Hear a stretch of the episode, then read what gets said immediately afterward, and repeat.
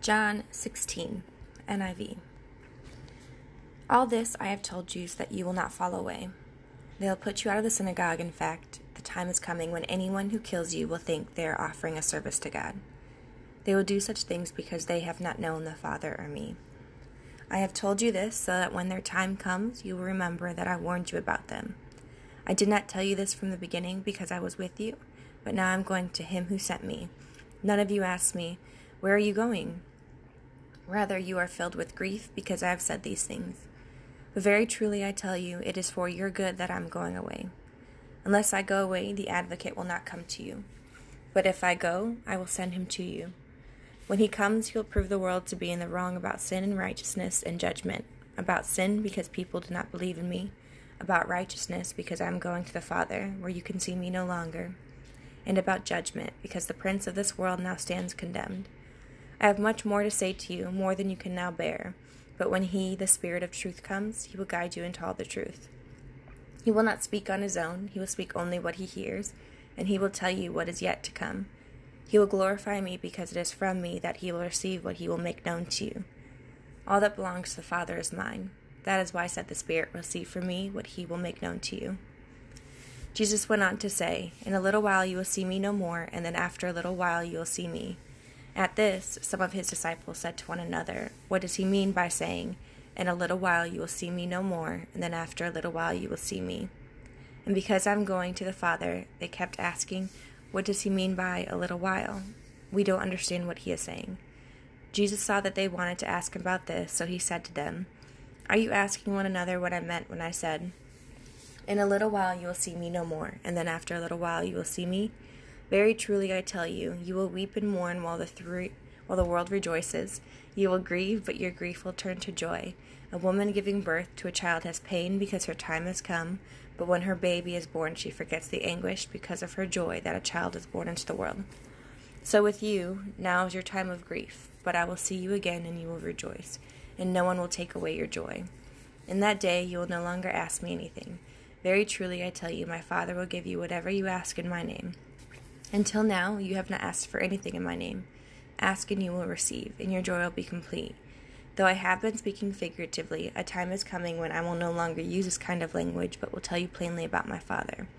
In that day you will ask in my name. I am not saying that I'll ask the Father on your behalf.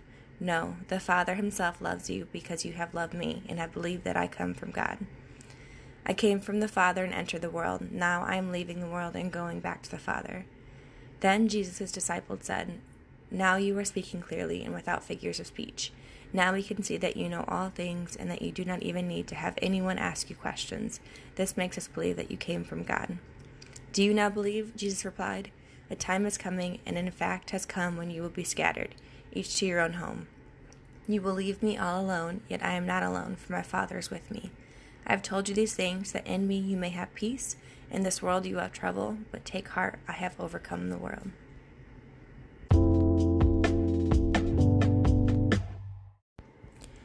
For John 16, I have honestly more questions than answers. Um, but one thing that I do love about it is that this chapter just speaks power. It's full of authority and power. Um, it'd be really nice to hear that. Um, maybe like Russell Crowe or someone can read it out and it'd be interesting. Um, but one thing that stood out to me though was verse 22. So it does say, So with you, now is your time of grief, but I'll see you again and you will rejoice and no one will take away your joy. The part that I like is no one will take away your joy.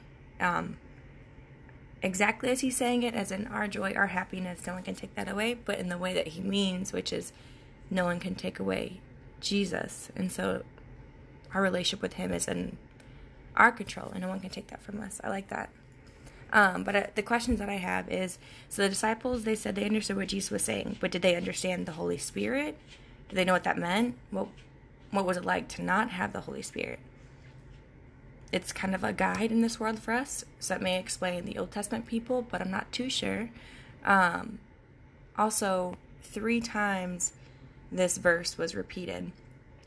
In a little while you will see me no more, and then after a little while you will see me. It was repeated the first time when Jesus was just speaking, and then the disciples asked the question, Jesus repeated the question back to them. So three times it was repeated in one chapter.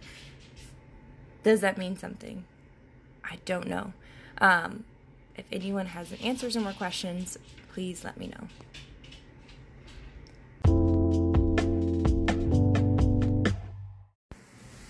Affirmations for today are I am in a relationship with Jesus. I am open to questions and answers. I am pursued. Heavenly Father, we understand that we are not going, no, going to know everything in the Bible. Give us peace over these things and answers over the rest. We want to know you better. Lord, we are open to your answers in whatever form they may come. Thank you. In Jesus' name we pray. Amen.